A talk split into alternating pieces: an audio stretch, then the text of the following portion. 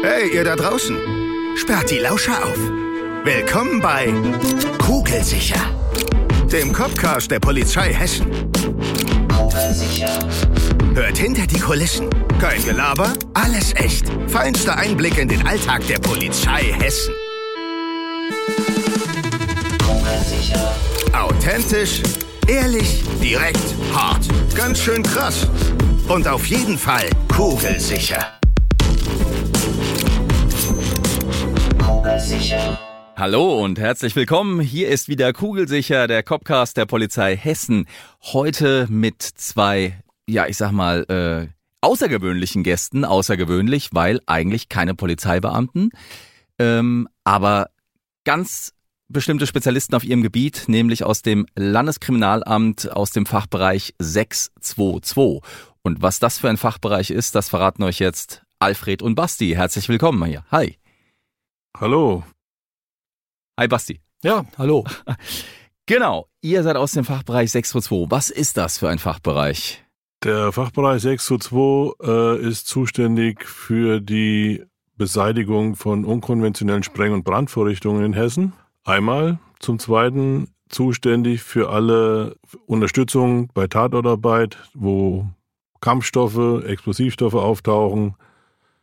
Und ähm, weiterhin wird das dann auch verschriftlicht von uns zu einem Gutachten, wenn das von der Staatsanwalt gefordert wird, die wir dann vor Gericht vertreten.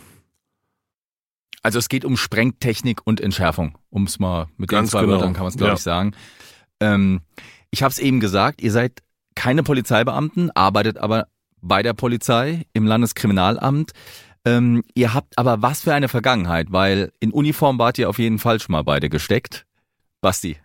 Ja, also wir haben einen etwas ungewöhnlichen Weg gewählt, ähm, um zur Polizei zu kommen. Und zwar sind wir bisher zumindestens alle Bank von der Bank weg von der Bundeswehr ähm, zur Polizei gekommen. Das heißt also, wir haben alle einen langjährigen äh, Weg in der Bundeswehr hinter uns gehabt. Es ging eben mal los für einen ganz normalen Soldaten, der dann eben halt die Spezialisierung Kampfmittelbeseitiger, so hieß es damals, äh, zu meiner Zeit zum Beispiel, heute ist der Kampfmittelabwehrfeldwebel gewählt haben. Und ähm, ja, man wird eben halt von der Pike auf, wird man eben halt äh, ausgebildet, erst in der Munitionstechnik, ähm, Sprengtechnik, allgemein, Explosivstoffe. Das dauert dann so ein Jahr, also quasi auf ähm, Meisterebene wird man ausgebildet, also wie im Handwerk die Meisterebene. Und dann äh, geht man hinterher in die Spezialisierung. Da gibt's dann das Depotdienst, wo Munition bewirtschaftet wird, ähm, bis hin zum Kampfmittelbeseitiger, der man, wo man eben halt ausgebildet wird an konventioneller Munition. Das heißt also die Bombenentschärfung, Fliegerbomben, Munition und geht dann eben halt auch in die unkonventionelle Spreng- und Brandverrichtungssache äh, Sache rein. Im, im, also international wird es als IED bezeichnet, Improvised Explosive Devices und ähm, wird man letztendlich ausgebildet für die Auslandseinsätze, wie jetzt ja auch in Mali stattfindet oder in der Vergangenheit in Afghanistan, Bosnien-Herzegowina oder eben halt im Kosovo, wo man dann zum Einsatz kommt und diese Kampfmittel eben halt beseitigt. Und da kommen wir dann zu dem Übersprung eben halt zur Polizei, wo wir dann eben halt ähm, das Gleiche halt in Deutschland machen, ausgenommen die Munition aus den beiden Weltkriegen. Ähm, das machen dann die Spezialisten des Kampfmittelräumdienstes nicht zu verwechseln. Ja, wir machen die, ähm, ähm, die Beseitigung, alles das, was mit Straftatbeständen zu tun hat. Auch die zweite und erste Weltkriegsmunition, wenn sie denn mit einem Straftatbestand in Verbindung steht. Das heißt, wenn eben halt ein äh, Interessierter mit seiner Sonde in den Wald spazieren geht am Wochenende und das Kampfmittel mit nach Hause nimmt und es noch Explosivstoffe beinhaltet, wäre das quasi so ein Fall, wo wir dann eben halt die Begutachtung machen, beziehungsweise dann auch bei der Durchsuchungsmaßnahme, wenn denn äh, die ansteht, die eben halt auch als äh, Fachkraft begleiten. Auf das würde ich auch gleich gerne noch mal näher eingehen, gerade auch so die Abgrenzung zum Regierungspräsidium, Kampfmittelräumdienst. Ähm, Nochmal zu deinem Werdegang oder zu eurem Werdegang auch gleich, Alfred. Ähm, wie lange warst du bei der Bundeswehr dann, Basti? Also ich war äh, knappe zwölf Jahre bei der Bundeswehr, also wobei natürlich noch ein bisschen Abzug ist, äh, was den Berufsförderungsdienst betrifft, den ich dann eben halt anderweitig gemacht habe. Ich bin eigentlich einer der wenigen, die äh, nach der Bundeswehr noch eine kleine ähm, äh, zivile Vergangenheit hat. Also ich war fünf Jahre tatsächlich zwischen Bundeswehrende und Anfang der Polizei eben halt im äh, internationalen Sicherheitsbusiness noch tätig, ähm, was sehr spannend war, aber letztendlich hat es mich dann wieder in meine Profession wieder zurückgeschlagen, eben halt äh, in die äh, Kampfmittelbeseitigung beziehungsweise eben halt in den Sprengstoffbereich. Alfred, war das bei dir auch so ähnlich, der Werdegang? Das war so ähnlich. Ich war zwölf Jahre bei der Bundeswehr, war Berufssoldat und habe dann äh, bessere Chancen bei der Polizei gesehen, habe also bei der Bundeswehr gekündigt und dann bei der Polizei hier im Hessischen Landeskriminalamt angefangen. Aber jetzt wird man nicht gleich äh, Sprengtechniker, sondern das dauert richtig lange, ne? So die Ausbildung, dass man sich dann auch wirklich Sachverständiger für Sprengtechnik nennen darf oder Feuerwerker, wie das glaube ich auch heißt. Da müsst ihr mich jetzt äh, korrigieren, wenn ich da was Falsches sage. Äh, das dauert lang. Wie viele Jahre sind das? Das dauert bei uns vier Jahre. Dann ist die sogenannte Aus-Weiterbildung zum Sachverständigen. Der Feuerwerker an sich, das ist eine Bezeichnung nach einer alten Berufsbezeichnung von früher. Das stammt fast noch aus dem Mittelalter. Die ist mittlerweile bei der Bundeswehr äh, ausgelaufen. Deshalb auch der Kampfmittelbeseitiger als Bezeichnung. Was lernt man da alles? Also lernt man, ich stelle mir das so vor, man lernt erstmal jeden Sprengstoff, den es wahrscheinlich gibt oder gab, wie man den entschärft oder muss man da auch eine Menge Chemie wahrscheinlich auf dem Kasten haben, oder? Also man muss in der Schule auch da ein bisschen Physik, Chemie äh, schon verstanden haben, denke ich mal. Also die ähm, Ausbildung, also beim Militär, die wir eben halt bekommen haben, basiert ungefähr auf naturwissenschaftlichen Grundlagen auf Abiturniveau. Ja, die einen tun sich halt ein bisschen schwerer damit, die anderen eben halt fällt es ein bisschen leichter, je nachdem, was man für eine Bildung hat, mit dem man in die Ausbildung reinkommt. Äh, die ist sehr knackig, das sind so die ersten drei Monate. Und wenn man die nach dem K.O.-System eben halt irgendwie überlebt hat, ja, dann, äh, also es ist Mathematik, es ist Chemie, Physik, Ballistik, also teilt sich auf in Innenballistik, Außenballistik, also wie fliegt eine Kugel, wie wird eine Kugel angeschoben in einem Rohr, in einem, in einer Haubitze. Also es ist bei der Bundeswehr eben halt in etwas größeren Dimensionen. Und ähm, da nimmt man schon ganz schön viel mit in dem Bereich hinterher für die Sachverständigenausbildung. Wenn man aber aus dem Militärischen ins Zivile reinkommt, das ist nochmal noch mal eine ganz andere Welt, weil diese ganzen Explosivstoffe, die es auf der Welt gibt, die man wirklich auch noch selber mischen kann. Also man nennt das Homemade Explosives beziehungsweise Selbstlaborate. Äh, das nimmt man im militärischen Bereich eigentlich äh, sage ich mal, in einer untergeordneten Rolle eben halt durch. Ne, die sind dann eben halt da, die gibt es auch in den Auslandseinsätzen, aber in erster Linie sind es die militärischen Spreng- und Zündmittel, die man da ausgebildet wird. Ja, und hinterher bei der Polizei hat man eben halt doch vermehrt mit diesen Homemade Explosives zu tun, weil es doch in Deutschland relativ schwer ist, an militärische äh, also Kampfmittel nicht, aber Sprengstoffe an sich ranzukommen, ne? klar. Ja, Gott sei Dank, äh, sage ich mal. Du hast gerade angesetzt, Alfred, dazu. Was eine Ergänzung oder? Alles gut. Also, ja. die, also das Portfolio hier bei der Polizei, das ist schon äh, relativ groß und umfangreich. Ähm, wie gesagt, der Basti hat ja schon erzählt, Homemade Explosives, Selbstlaborate, Munition. Wir machen zum Beispiel Munition ab Kaliber 50, sind 12,7 Millimeter. Wir machen auch äh, Waffenbeurteilung ab dem Kaliber. Und dann kommen halt eben alle, alle Munitionsarten, Sorten dazu, die ganzen Sprengstoffe und chemische Stoffe, die halt äh, verwendet werden, um einen Explosivstoff herzustellen. An der Stelle frage ich ja ganz oft die Kolleginnen und Kollegen, die hier zu Gast sind, warum bist du Polizist geworden? Ähm, jemand, der sich mit so einem Bereich wie ihr beschäftigt, also wo es wirklich von jetzt auf nachher einen Knall geben kann und dann war's das, äh, frage ich mich, was war eure Motivation zu sagen, und das will ich machen? Habt ihr irgendwie, war das für euch schon faszinierend, früher mit Feuerwerk, vielleicht jetzt, ich rede jetzt von normalem Silvesterfeuerwerk, umzugehen? Oder was ist da bei euch, sage ich mal, der Motivator gewesen zu sagen, ich möchte in den Bereich Entschärfung gehen, Sprengstoffe? Was war das? Also bei mir war es eigentlich so, dass ich äh, schon äh, mit äh, im Kindesalter schon sehr technikaffin war. Ähm, ich habe ja dann auch einen technischen Beruf gelernt vorweg ähm, und fand das immer, immer, ja, mich hat das immer interessiert. Ich wollte immer wissen, wie Dinge funktionieren. Und als ich bei der Bundeswehr war, habe ich eben halt mit meinem technischen Eingangsberuf angefangen und nach dreieinhalb Jahren hat mir dann überhaupt jemand erzählt, sowas gibt es bei der Bundeswehr. Und da habe ich mich dann für interessiert, da sage ich, wow, cool, ja, das hört sich gut an. Ähm, ich wollte wissen, wie Zünder funktionieren. Ich wollte wissen, wie Munition funktioniert, wie das alles kam. Und ähm, das war einmal für mich brennend interessant. Und dann habe ich den ähm, Ausbildungsweg eingeschlagen und äh, ja, es ist ein sehr interessantes, ein interessantes Feld, sehr abwechslungsreich. Die Auslandseinsätze sind super, weil man eben halt, ja, wenn man, wenn man schon in dieser Form spezialisiert ist, dann ähm, ist es schon, ist es schon eine andere Geschichte, als wenn man, sag ich mal, mit der Masse mitschwimmt. Ja, es ist, äh, man muss sich halt immer auf dem neuesten Stand halten. Das ist schon, sag ich mal, in Anführungsstrichen überlebenswichtig. Und man hat eine unheimlich gute Community drumherum. Man lernt halt sehr viel. Man tauscht sich unheimlich aus. Man ist ähm, in, in, dieser, in dieser Vernetzung, wenn ich es jetzt mal so sehe, oder mal so sagen kann, ähm, ist es dann doch schon ein Bereich, wo man äh, wirklich äh, ähm, gut aufgehoben ist. Es macht einfach Spaß, mit den Leuten zu arbeiten. Ja. Wie war das bei dir, Alfred, die Entscheidung, diesen Beruf äh, zu ergreifen? Die fiel eigentlich damit, dass ich zur Bundeswehr gegangen bin und man mir dann mitgeteilt hat, dass ich in einem Munitionsdepot landen werde. Und äh, ja, da ist es einfach so auf den Weg gegeben worden. Ich habe mir noch da keine großartigen Gedanken erstmal gemacht, weil es war sehr interessant. Vor allen Dingen, wie Basti auch schon gesagt hat, äh, es ist sehr technisch, das Ganze, die Ausbildung. Und äh, es hat irgendwo Spaß gemacht. Ihr habt es vorhin gesagt, die Weltkriegsbombe, die jetzt gefunden wird. Ganz oft hören wir das aus Frankfurt zum Beispiel, aber auch an anderen Orten, ne? überall. Äh, das ist jetzt nicht euer Bereich, wo ihr kommt, außer, das hast du, glaube ich, vorhin auch erwähnt, Basti, es ist eine Straftat damit verbunden, aber jetzt der klassische Bodenfund macht der Kampfmittelräumdienst. Wie ist nochmal jetzt genau diese Trennung? Wann kommt ihr ins Spiel? Wann kommt der Kampfmittelräumdienst vom Regierungspräsidium? Der Kampfmittelräumdienst vom Regierungspräsidium, der kommt äh, bei den sogenannten Bodenfunden, wie du eben schon erwähnt hast, äh, für den Ersten und Zweiten Weltkrieg, ja. Und wir kommen ins Spiel, das hat Basti eben auch schon mal erwähnt, wenn das im Zusammenhang mit einer Straftat steht, das heißt, wo die Polizei als erster mal dasteht und ermitteln muss, ja, warum das passiert ist, wie das gekommen ist.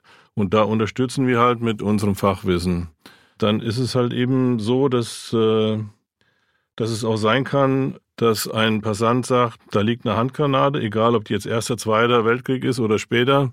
Dann kann das sein, dass es ein Blindgänger ist. Dann ist es für uns eine Gefahrenabwehr. Und bei der Gefahrenabwehr, da wird nicht lange gefragt, dann äh, nehmen wir uns der Sache an. Also ihr könntet rein theoretisch auch eine zweite Weltkriegsbombe entschärfen. Das Wissen habt ihr darum? Ja, nur es ist einfach in dem Fall nicht die Zuständigkeit, die hier ist. Ganz genau. Wie läuft das eigentlich jetzt äh, zwischen euch und anderen Dienststellen? Also die können euch anfordern, das hast du auch gesagt, Basti. Ähm, wann kommt ihr da genau ins Boot und äh, wie läuft die Zusammenarbeit zwischen LKA, eurem Fachbereich, und der Dienststelle XY auf einem Polizeipräsidium? Ja, wir haben in den verschiedenen Polizeipräsidien haben wir Sprengstoffermittler, die letztendlich äh, in diesem Bereich auch speziell geschult und ausgebildet sind. Das heißt, die übernehmen letztendlich die polizeiliche Ermittlungen oder eben halt äh, nach der StPO und eben halt als, äh, ja, als Hilfsperson der Staatsanwaltschaft eben halt die Ermittlungen mit alles, was mit Sprengstoff und äh, Munitionsbezug hat, über diesen 12,7 Millimeter, beziehungsweise sind auch geschult in Waffen und Sprengstoff. Das ist so, das ist so, so sehr zusammenliegend. Ähm, wenn wir jetzt einfach mal ein Beispiel nennen, äh, das K15 in Frankfurt als große oder als größte Polizeibehörde in Hessen äh, hat äh, eine ganze, ein ganzes, sag ich mal, ähm, Kommissariat, was sich letztendlich genau um diese Bereiche kümmert. Da hatten wir eine Folge sogar hier dazu. Da war eine Kollegin hier, die Pia, die war Brandermittlerin. Genau, die ne? Pia. Die war K15. Mit der arbeitet auch praktisch dann zusammen in einem bestimmten Fall. Genau, also das heißt also, wenn jetzt ähm, zum Beispiel eine, ein, ein ähm, sag ich mal, ein Hinweis eingeht, dass äh, eine bestimmte Person sich eben halt, äh, sag ich mal, diese, diese, diesen Gegenständen habhaft gemacht hat, zum Beispiel Explosivstoffe oder wie in dem Fall, in diesem Sonnenfall Zweite Weltkriegsmunition ausgebuddelt hat und sich zu Hause hinstellt, dann ähm, läuft das natürlich irgendwann auf eine Polizeidienststelle auf. Die Polizeidienststelle gibt das, als eine Straftat ist, zu dem ähm, zuständigen Kommissariat. In dem Fall wäre es in Frankfurt das K15. Und dann fänden da eben halt die Vorlaufermittlungen statt bis zur Durchsuchungsmaßnahme. Und dann sind wir direkt ganz von vornherein auch direkt mit eingebunden mit der Identifizierung mit der äh, Einsatzplanung, indem wir die Kollegen draußen mit unserem technischen Background eben halt unterstützen. Ihr hattet gesagt, äh, es ist wichtig, sich up to date zu halten. Ne? Wissen ist wahrscheinlich bei euch auch ein Überlebensfaktor. Äh, wenn ihr nicht up to date seid, könnte irgendeine Zündervorrichtung vielleicht jetzt euch unbekannt sein, weiß ich nicht. Was macht ihr denn noch alles, um euch zu schützen? Was gibt's denn da so äh, in eurem Bereich, wo ihr sagt, das und das sind unsere Standards, das brauchen wir, damit wir heil nach Hause kommen? Also ähm, Vorgabe für den, für den Schutz oder für die Arbeitsweise ist bei uns eine Polizeidienstvorschrift wie bei vielen anderen ähm, polizeilichen Tätigkeiten auch. Und ähm, man hat sich, es gibt eine Vorschrift, die nennt sich im Sprengen innerhalb der Polizei. Ähm, also ist die grobe Übersetzung. Und da gibt's dann eben halt tatsächlich eine Seite für uns, ähm, für die Sprengtechniker, die dann bestimmte Vorgaben geben. Und die Vorgaben sind ganz klar der Schutz an erster Stelle. Das heißt, wir haben ähm, ja so ganz spannende Geschichten wie zum Beispiel einen Fernlenkroboter, mit dem wir eben halt tatsächlich auch äh, manipulieren können. Wir nennen ihn auch Manipulator. Der ist für uns da so Roboter hört sich immer so sehr sehr spacey an. Ja, sehr fancy ist es aber nicht. Letztendlich lässt es sich so fahren wie so ein kleiner Bagger, den man nach vorne fährt, ferngesteuert, äh, relativ weite Distanzen. Und damit können wir dann erstmal den ersten Angriff nehmen. Wir haben Rundum-Kameras, wir haben äh, Greifer, wir haben Möglichkeiten zum, zum wirklich zum Entschärfen auch, äh, sprengtechnisch, äh, schießtechnische Verfahren. Also ähm, tatsächlich auch mit, äh, sag ich mal, mit äh, ähm, roher Gewalt wirklich ähm, das dann zu beschießen, zu sprengen, aber aber auch zu manipulieren, ähm, dass wir damit Türen öffnen können, dass wir mit Gehäuse öffnen können. Ähm, letztendlich müssen wir aber auch dahin kommen. Und als zweites, das ist immer so die erste Maßnahme, absoluter Abstand zum Objekt, äh, außerhalb des Gefahrenbereichs, dass uns eben halt nichts passiert. Und dann gehen wir eben halt nach vorne, wenn wir nach vorne gehen müssen für die Erfolgskontrolle or whatever, dann können wir eben halt äh, Bombenschutzanzug anziehen. Den haben wir auch in zwei verschiedenen Variationen. Einmal in einer leichten Variante, dass wir auch in engen Räumen arbeiten können und in einer schweren Variante, wo wirklich alles geschützt ist, vom wirklich vom, von der Fußspitze bis zum bis zum Kopf. Hände braucht man natürlich. Das ist die Schutzklasse lässt das nicht zu. Das heißt, die Hände sind immer frei.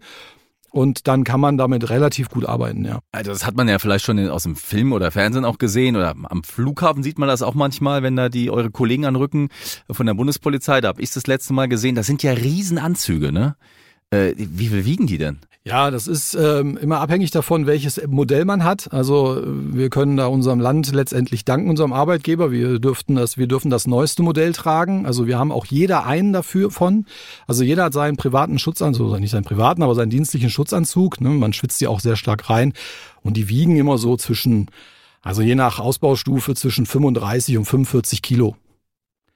Ne, das ist dann schon ähm, es wird dann schon anstrengend, obwohl die Anzüge, die wir jetzt tragen, sind schon von der, von der, von der Bequemlichkeit äh, schon die besseren. Und man muss das so unterscheiden. Es ist halt, wenn man sich das mal so vorstellt, in einem kurzen, kurzen Schlagwörtern, sage ich mal, das ist halt der maximale Schutz bei maximaler Bewegungsfreiheit. Da kann natürlich nur eine Mittelmäßigkeit bei rumkommen. Ne, das ist schon klar. Um nochmal bei der Ausrüstung zu bleiben, also äh, Schutzanzug, äh, Roboter, Manipulator, aber Alfred, ihr habt, meine ich, auch ein Röntgengerät, ne? Für was braucht ihr das? Ja, wir haben mobile Röntgengeräte, die kommen aus dem Veterinärbereich. Da hat man die zuerst gehabt und dann hat man auch gedacht, naja gut, mobil, das kann man auch für uns verwenden, weil wir zu jeder Vorrichtung oder zu jedem Gegenstand äh, versuchen, erstmal eine Röntgenaufnahme zu machen um zu sehen, was sich darin befindet und wenn sich Teile einer äh, Sprengvorrichtung da drin befinden, sprich Zünder, äh, Batterien oder Sprengstoff, dass man dann auf dem Röntgenbild ersehen kann, dann kann man dementsprechend die Maßnahmen einleiten. Wie muss ich mir das vorstellen jetzt im Alltag? Also ihr, ihr seid auf der Dienststelle, ihr werdet angerufen, da liegt irgendwie ein Fund oder wir haben eine Durchsuchung, haben was gefunden. Ähm, wie, wie läuft das? Ihr werdet alarmiert und fahrt raus. Ja, wir haben eigentlich so einen direkten, direkten Draht zu unserem Führungs- und Lagedienst. Das heißt, wenn also draußen, ich sage jetzt mal, Frankfurt, Stichwort Frankfurt, ja, die große Stadt in Hessen, wenn da wirklich ein verdächtiges Objekt liegen bleibt, aufgrund von der Gesamtumgebung wird natürlich erstmal vor Ort die Ersteinschätzung gemacht, also die Lagebeurteilung. Ähm, es gibt eben halt so ein Absperrschema, wo man gesagt hat, okay, ab einer bestimmten Größe wird eine bestimmten äh, Meterzahl wird eben halt der Bereich abgesperrt, wird geräumt. Und dann wird über den Führungs- und Lagedienst bei uns im Hessischen Landeskriminalamt werden wir dann angefordert. Das kann auch jeder machen. Da muss man keine, ähm, keine dazwischen schalten. Jeder Beamter kann in seinem Handy, zu seinem Handy greifen oder eben halt auch zu seinem Funkgerät und dann äh, auf kurzem Weg den Führungs- und Lagedienst informieren. Die rufen uns dann an, Innerhalb der äh, Dienstzeit sind wir natürlich auf der Dienststelle, kümmern uns um alles andere, was wir noch alles so zu tun haben. Und es fährt dann immer ein Team, ist dann immer bestimmt, was dann eben halt rausfährt. Das, das sind zwei Leute, oder? Genau. Ein Team ist immer zwei Leute. Das ist die äh, Mindestausstattung beziehungsweise die Mindestzahl an Personen, die halt in meinen Schärfungsweise rausfahren müssen. Drunter geht's nicht. Wir sind also immer ein Team. Wir haben auch sehr flache Hierarchien. Also natürlich gibt es dann irgendwann mal einer, der eine Entscheidung treffen muss, aber in der Regel sind wir äh, in einem Team gleichberechtigt. So, und das ist, muss auch so sein. Wir müssen diskutieren, wir müssen zwei Augen, äh, vier Augen sehen, mehr als zwei. Ja, zwei Gehirne denken in der Regel auch besser als eins und das ist äh, relativ, geht das äh, homogen einher. Wir haben eine Not-to-Move-Zeit, also wir müssen in einer bestimmten Zeit eben halt an der Dienststelle dann auch aus dem Tor rausrollen und dann geht's dann eben mal los. Äh, egal wo in Hessen sind wir dann unterwegs. Und wenn ihr jetzt vor Ort seid, Alfred, äh, wie entscheidet ihr jetzt? Du gehst ran, der Roboter fährt, äh, wir gehen beide ran. Also wie, wie laufen jetzt ab dem Moment die Prozesse genau? Weil das ist jetzt ja nicht irgendwie ein Werkzeugkasten, der da liegt, ne? Sondern da liegt was, was vielleicht jeden Moment hochgehen kann. Ja gut, äh, vor Ort ist erstmal der Polizeiführer, der uns in die Lage einweist, äh, der dann sagt, ich habe das und das abgesperrt oder das und das evakuiert, je nachdem, was die Lage jetzt hergibt. Und äh, wir beurteilen dann die Lage mit ihm zusammen und äh, da kann es schon mal sein, dass wir sagen, nee, die Absperrung muss noch erweitert werden oder die Evakuierung reicht nicht aus, ja. Und dann äh, lässt der Polizeiführer das, die, die Maßnahmen durchführen und gibt uns dann Bescheid, wann wir mit unserer Maßnahme beginnen können. Ne? Und dann äh, geht's los. Dann fangen wir an, beraten uns, weil wir halt im Team sind. Wie gehen wir vor? Und dann werden die, die Maßnahmen durchgeführt. Das habe ich eben schon mal erwähnt mit äh, Röntgenaufnahmen. Die werden dann ausgewertet und dann wird anschließend eine Maßnahme zur Bekämpfung des jeweiligen Gegenstandes ausgesucht und dann legt man los, entweder mit Manipulator oder mit Schutzanzug und so weiter. Das ist vielleicht eine blöde Frage, aber ah, jetzt, ihr kommt zum Entschluss, der Manipulator kann das nicht. Also da muss ich mit der Hand ran. Ne? So. Ja. Äh, wer geht dann im Team? Wie entscheidet man das? Heute du, morgen du, äh, nächster Fund ich? Oder also, ne? Ist ja wirklich auch eine Entscheidung, wo man sagt, ja. Man guckt sich an oder spricht vorher schon auf der Hinfahrt darüber und dann äh, ist es so, ich meine, ich bin jetzt hier der Älteste in dem, in dem ganzen Team äh, und die Jungen, die wollen einfach nach, die wollen machen. Dann sage ich, ja, mach. Ich gucke mir das an und wenn ich vielleicht sehe, dass äh, an irgendwas nicht gedacht hat oder so, deshalb sind wir halt zu zweit, dann greife ich da ein und sage, hier, denk da dran, denk da dran, mach dies, mach das oder ich hatte den Fall schon mal, mach das so oder so. Das geht schon. Ja, an der Stelle muss man auch mal sagen, du bist ja der Chef, du bist ja. der Fachbereichsleiter, ne, Alfred? Genau. Weil du sagst, du bist der Älteste, also bist aber auch Chef. Und ähm, an was muss man denn denken? Weil du sagst, ihr habt an das und das nicht gedacht. Was ist denn so die erste Sache, außer jetzt Schutz? Zum Beispiel muss ein Rettungswagen immer da sein. Wie ist ja, das? auf jeden Fall. Also wenn wir, sagen wir mal, eine äh, Sprengmaßnahmen durchführen, dann äh, muss ein Rettungswagen vor Ort sein, der uns äh, ärztlich versorgen kann, falls doch was passieren sollte.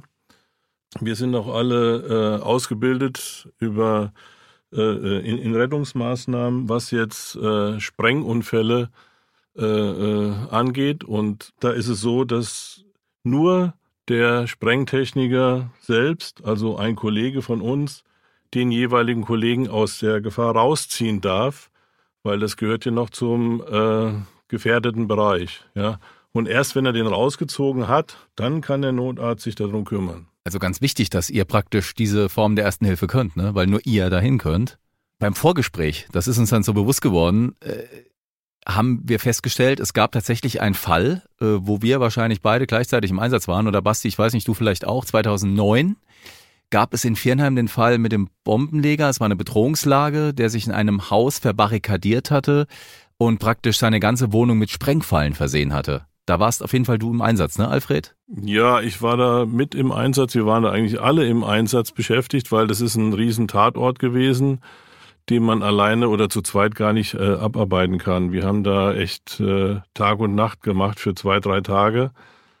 Und äh, um die ganze Wohnung wieder zu sichern oder so zu sichern, dass nichts mehr passieren kann.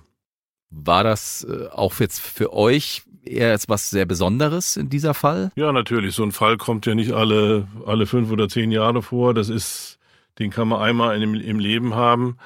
Ähm, meinen auf der anderen Seite Gott sei Dank, ja. Aber äh, es ist schon was ganz Besonderes, wenn, äh, wenn man in so eine Lage reinkommt. Basti, was geht einem denn durch den Kopf, wenn man jetzt in so einem Anzug steckt und man nähert sich einem Objekt, wo Hochexplosives drin sein kann. Ähm, geht einem da überhaupt noch was durch den Kopf oder funktioniert man da einfach? Also ähm, am Anfang meiner, ähm, meiner Sprengtechnikkarriere hatte ich tatsächlich schon mal das eine oder andere wirklich mulmige Gefühl, wo ich dann mal kurz darüber nachgedacht habe, was machst du hier eigentlich? Wobei dann, ja, da ist man eben halt auch noch jung und dann äh, wird einem die Gefahr bewusst. Mittlerweile, also ich sag mal so, Angst ist natürlich immer ein schöner Schutzfaktor, den man hat. Ähm, ich nenne es, ich würde es eher sagen, man hat halt jemand Respekt davor. Dennoch muss man sagen, dass die Technik, die wir eben halt zur Verfügung gestellt haben, schon ziemlich gut ist und äh, wir eigentlich auch auf diesem Weg eben halt ziemlich sicher arbeiten können. Natürlich ist immer so der letzte Gang dahin, wo man wirklich nochmal eine Beurteilung machen muss oder man ist wirklich an einem Objekt dran. Es gibt ja auch Situationen, wo ich wirklich dieser in Anführungsstrichen Handentschärfung machen muss. Also man kann sie, sag ich mal, äh, ähm, sich vorstellen, zum Beispiel, wenn Personen mit verbunden sind mit einer USBV, da kann ich schlecht mit dem Roboter vorfahren und ich kann auch nicht drauf schießen und ich kann schon gar nicht sprengen.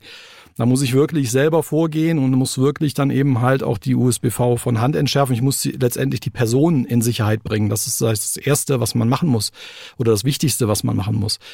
Ähm, in so einer Situation war ich jetzt Gott sei Dank noch nicht. Ähm, wobei ähm, es wächst halt mit der Erfahrung, dass man wirklich da hm, relativ entspannt an diese Sache rangeht. Also das ist die psychische Stabilität des Einzelnen ist natürlich hier auch äh, ähm, äh, muss gewährleistet sein, ganz klar. Ja, wenn ich sage jetzt mal, wir äh, wenn jemand beim Vorstellungsgespräch schon arge Nervositäten hat und äh, in Stottern gerät, sage ich jetzt mal, oder, oder Ausfälle hat, dann muss man sich ja schon fragen, was passiert, wenn er wirklich unter Stress gerät. Ne? Das sind dann immer so Sachen. Wobei ähm, ähm, diese, ja, ich, ich nenne es einfach mal einen gesunden Respekt zu haben. Ähm, ich sage, es gibt immer für mich, es gibt Berufe, die weitaus gefährlicher sind. Wenn man jetzt einfach an den Baumfäller denkt, an den Dachdecker, wo weitaus mehr passiert. Und es, die Gefahr wächst leider immer mit dem, das habe ich auch schon die Erfahrung gemacht, mit der Betriebsblindheit. Das muss man unter allen Umständen vermeiden ja, diese, ähm, ich sag mal, diese Mentalität, naja, letzten zehn Jahre ist nichts passiert, jetzt passiert wieder nichts. Das ist eben halt die Gefahr, die immer so ein bisschen mitschwimmt. Wenn man, sage ich mal, eine ziemlich lange Zeit äh, wenig wirklich in dem Bereich hat. Gerade bei den gefährlichen oder, sage ich mal, verdächtigen Objekten, die stehen. Wenn wir Munition haben, damit kennen wir uns aus. Das ist jetzt für uns äh, ein, ein Daily Job, den wir wirklich tatsächlich mach, jeden Tag machen. Ähm, der, das verdächtige Objekt, was irgendwo in Frankfurt steht, äh, sage ich mal, oder andere schützenswürdige Objekte an irgendeiner Botschaft. Das ist dann schon eine Sache, wo man wirklich dann im Ernstfall umschalten muss. Und es hilft einfach, wenn man sagt, okay, jede, jeder Einsatz, den ich fahre, ist für mich grundsätzlich der scharfe Einsatz. Und wenn es nicht scharf ist, ist es für mich eine prima Übung. Das heißt, man fährt die Mechanismen alle hoch, man geht wirklich nach vorne, nutzt alle Sicherheitsmöglichkeiten, die man hat, um dann im Endeffekt auch ein gutes Ergebnis zu erzielen. Und wenn es dann eben halt nichts war, war es auf jeden Fall eine gute Übung nach dem Motto Train as you fight. Alfred, du bist sehr erfahren, ähm, hast viel wahrscheinlich schon gesehen und erlebt. Gab es eine Situation, wo du, ich will jetzt nicht sagen, zittrige Hände hattest du wahrscheinlich nie, das dürft ihr in eurem Job nicht haben, denke ich. Aber gab es eine Situation, wo du gesagt hast hinterher, puh, Alfred, da, gut, dass du gerade hier noch stehst? Ja, das gab's tatsächlich schon. Das ist allerdings eine Weile her, mittlerweile schon 19 Jahre. Ähm, da gab's äh, einen Fall in Mittelhessen, da lag eine Rohrbombe mitten im Wald und äh, aus alter Gewohnheit bin ich dann da rangegangen und äh, habe mal so mit, mit einer Hand am Gewinde an dem einen Stoffen probiert, ob das leichtgängig ist. Das war, wäre für uns, für uns ein Zeichen, dass man halt mal hergeht und sagt, man schraubt das Ding einfach mal auf, weil im Hinterkopf hat man dann immer noch die kriminaltechnische Untersuchung. Auf jeden Fall mache ich den, die, die Rohrbombe per Hand auf und siehe da, da war halt das Selbstlaborat THTP drin. Das dann ist? Ich, das ist äh, somit das Gefährlichste, was uns über den Weg kommt. Und weil es sehr äh, äh, reibungsempfindlich ist, flammempfindlich, und da habe ich das Ding halt eben schnell auf den Boden abgelegt. Dann haben wir das äh, mit einer Sprengung vernichtet, berührungsfrei. Und da habe ich wirklich hinterher gedacht, naja, also das äh, machst du jetzt nicht mehr. Folglich habe ich äh, äh, was konstruiert, wo wir dann eine Rohrbombe aus der Deckung raus aufschrauben können. Und das können alle zu Hilfe nehmen. Es ist oftmals so, dass man aus Einsätzen nach Hause kommt, überlegt, wie kann man das besser machen. Dann geht man halt so hin, macht technische Zeichnungen, überlegt sich was, bespricht das mit den anderen und dann kommt man auf irgendeine Idee, fährt dann von mir aus zur Waffenwerkstatt und versucht das zu realisieren. Das ist schon eine tolle Sache. Also, ihr seid auch handwerklich sehr begabt. Ja. Auf jeden Fall du, Alfred, das weiß ich. Äh, dann kommen wir jetzt einfach mal gerade dazu. Ich habe eine Überraschung für euch. Ich habe euch nämlich was mitgebracht. Ich weiß nicht, habt ihr jetzt nicht mitgerechnet, ne, oder? Nein. Ja, okay. Gib dir mal die Tasche hier, Alfred. Ja. Basti? Ach so, da doch. Komm mal durch. Ja, das hat nämlich direkt damit zu tun. Packt mal aus, was da drin ist. Weil jetzt zeigen wir mal äh, den Zuhörerinnen und Zuhörern den Menschen im Schutzanzug. Und das hier äh, ist nämlich unser Feature Hinter die Absperrung. Ja, Alfred, wir haben dir in deine Tasche was eingepackt. Sag mal, was liegt denn da vor dir? Ja, das ist ein Holzhobel, ein Holzhandhobel. Ja, also Handwerk. Ja. Was hat das mit dir zu tun? Mit dem Menschen, Alfred, der jetzt nicht äh, der Sprengtechniker ist? Ja, der Mensch Alfred, der bereitet sich sozusagen auf seine Pension vor und hat sich doch tatsächlich eine CNC-Maschine gebastelt, wo er dann Holz bearbeiten kann, unter anderem.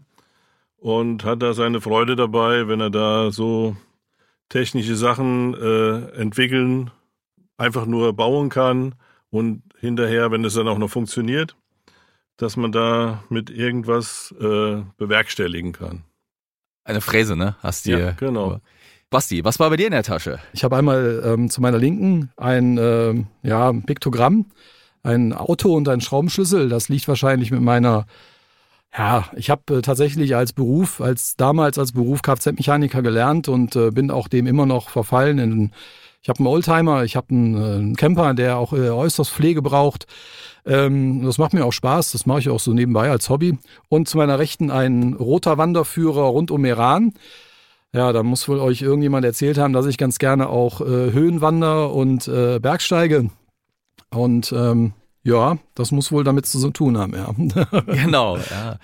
Also man merkt, äh, ihr braucht in eurem Job auf jeden Fall auch da so einen Ausgleich. Ne? Das ist ganz wichtig. Ob es jetzt Sport ist, ob es die Arbeit äh, mit dem Material, Holz oder eben handwerklich so.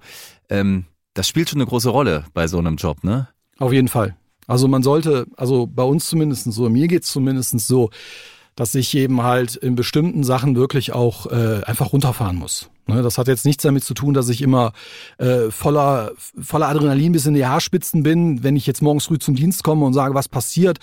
Aber wir haben eben halt zusätzlich zu unserer, zu unserer Aufgabe der Gefahrenabwehr draußen, ähm, haben wir natürlich auch, äh, wir müssen uns viel, viel Stress auch im Dienst. Wir müssen uns permanent um unser Equipment kümmern. Wir müssen äh, die Gutachten schreiben. Wir müssen Beschaffungen machen, Neuanträge. Und wenn man mal eben, jetzt sagen wir so eine Hausnummer sagt, so ein Manipulator kostet 350.000 Euro. Ein Raman-Spektroskop kostet knapp 70.000 Euro. Das sind also in unserem speziellen Bereich unheimliche Preise, für die, die wir unsere, unsere Werkzeuge bezahlen. Und da kann man sich natürlich vorstellen, derjenige, der sich auskennt im äh, sag ich mal, behördlichen System. Ähm, das ist nicht mal eben so im Baumarkt gekauft. Ja, mit äh, man geht zu einer Kasse, holt sich Handgeld und kauft es, sondern es Ja, muss muss immer ja beschafft werden. Europaweit ausgeschrieben Genau, werden. es muss ausgeschrieben werden, es müssen Beschaffungsvorgänge bearbeitet werden und das ist das, was wir, dem wir uns auch immer beschäftigen. Wir haben keine Schreibkraft, die das erledigt, wir machen das alles selber. Ähm, und da muss man einfach auch mal runterkommen. Man muss äh, den Kopf ausschalten. Für mich ist das das Schrauben am Auto oder eben halt das Wandern, gerade das Wandern oder das, das, das Bergwandern. Man hat keinen Handyempfang mehr. Man ist raus aus der Nummer. Man hat auch, man kann komplett abschalten und das ist für mich halt wichtig. Somit kann ich äh, das alles auch sehr gut verarbeiten und mental mich eben halt auf die Aufgaben eben halt auch vorbereiten. Ja. Das war jetzt natürlich eine kleine Überraschung. Äh, Ich habe hab hier auch schon Gäste gehabt, die waren dann kurz nervös. Ne? Oh, was kommt jetzt da? Das seid ihr halt nicht. Also ist das denn das Merkmal eines Sprengtechnikers, dass er wirklich die Ruhe weg hat und dass er einfach, äh, ja, so, also kühles Blut, wie man sagt, ein Nee. Kaltblut ist? Nein. Ist das so? Ja, ich, also, äh, wenn ich dazu mal was sagen darf, äh, ich bin von Haus aus relativ ruhig, ja, Ja. und äh, fahre deshalb auch nicht so hoch, muss auch nicht so runterfahren. Also das ist äh, ziemlich ausgeglichen bei mir, muss ich sagen. Also ich bin ja eigentlich das krasse Gegenteil vom Alfred. Ich kann mich hervorragend über alles aufregen. Ja, im Positiven wie auch im Negativen. Also ich bin äh, äh, sehr emo- emotional bei der Sache dabei. Ja, zum Leidtragen manchmal auch meiner Kollegen. Ja, ich musste mich auch das eine oder andere einfach mal entschuldigen. Sag ich, ja, tut mir leid. Ja, ich habe hier mal wieder übertrieben. Aber ähm, ähm, grundsätzlich ist es so, dass ich mir viel Gedanken eben halt über alles mache. Das ist, steht in meiner Natur. Alfred natürlich auch, aber er steckt das einfach viel, viel lockerer weg als ich.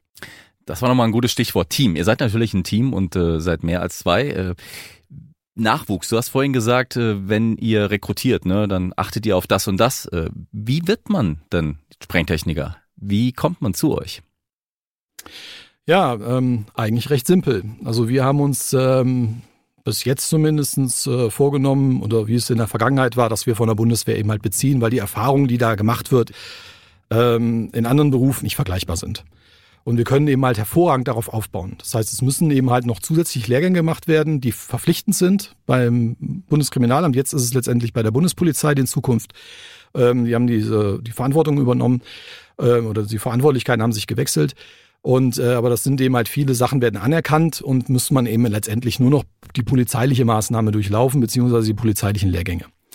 So, und dann, wenn man, wenn man von der Bundes- oder bei der Bundeswehr ist oder die Ausbildung bei der Bundeswehr genossen hat oder vielleicht wie ich jetzt zum Beispiel dann wieder im Zivilberuf gefangen, also äh, gelandet ist, dann ähm, kann man sich ganz normal bewerben, indem man einfach mal die Ausschreibungen an sich anguckt, bei der Agentur für Arbeit oder eben halt in Fachzeitschriften, wo wir eben halt auch Stellen ausschreiben, wenn eine Stelle verfügbar ist, und dann anschreiben, reinschicken, melden und sagen, ich habe Lust dazu. Und dann taucht man sich bei uns auf, macht man einen kleinen Test, macht man ein Vorstellungsgespräch und wenn die Nase passt und alles andere auch, dann ist man eigentlich schon im Club.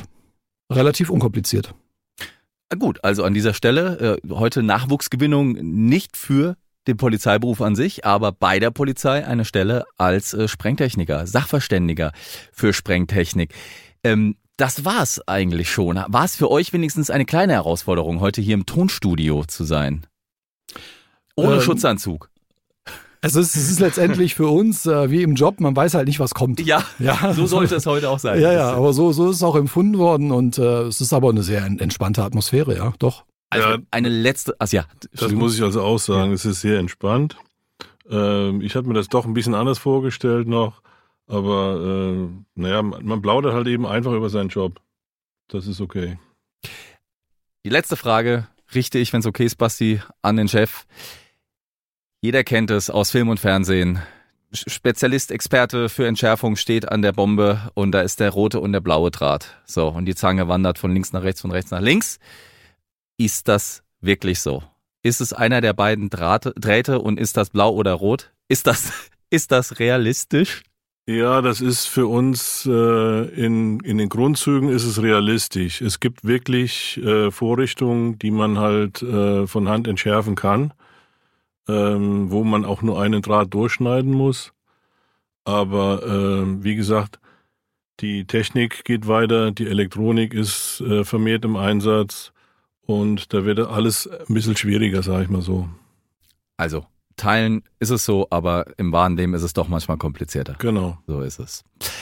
Ja, also ich danke euch beiden sehr, dass ihr äh, uns heute Einblick in eure wirklich sehr, sehr spannende und auch außergewöhnliche Arbeit gegeben habt. Äh, sehr gut, dass es euch gibt und ich wünsche euch auf jeden Fall, dass ihr immer den richtigen Draht erwischt und äh, dass ihr gesund bleibt und äh, ja, mit viel Erfolg euren Job noch weiterführt. Vielen Dank. Ähm, das war Kugelsicher heute mit den beiden Spezialisten des Fachbereichs 62 aus dem Hessischen Landeskriminalamt zum Thema Sprengtechnik und Entschärfung. Vielen Dank Alfred und Basti. Ich würde mich freuen, wenn ihr auch das nächste Mal mit dabei seid, wenn es wieder heißt, kein Gelaber, alles echt, kugelsicher. Bis dahin macht's gut. Tschüss. 会写下。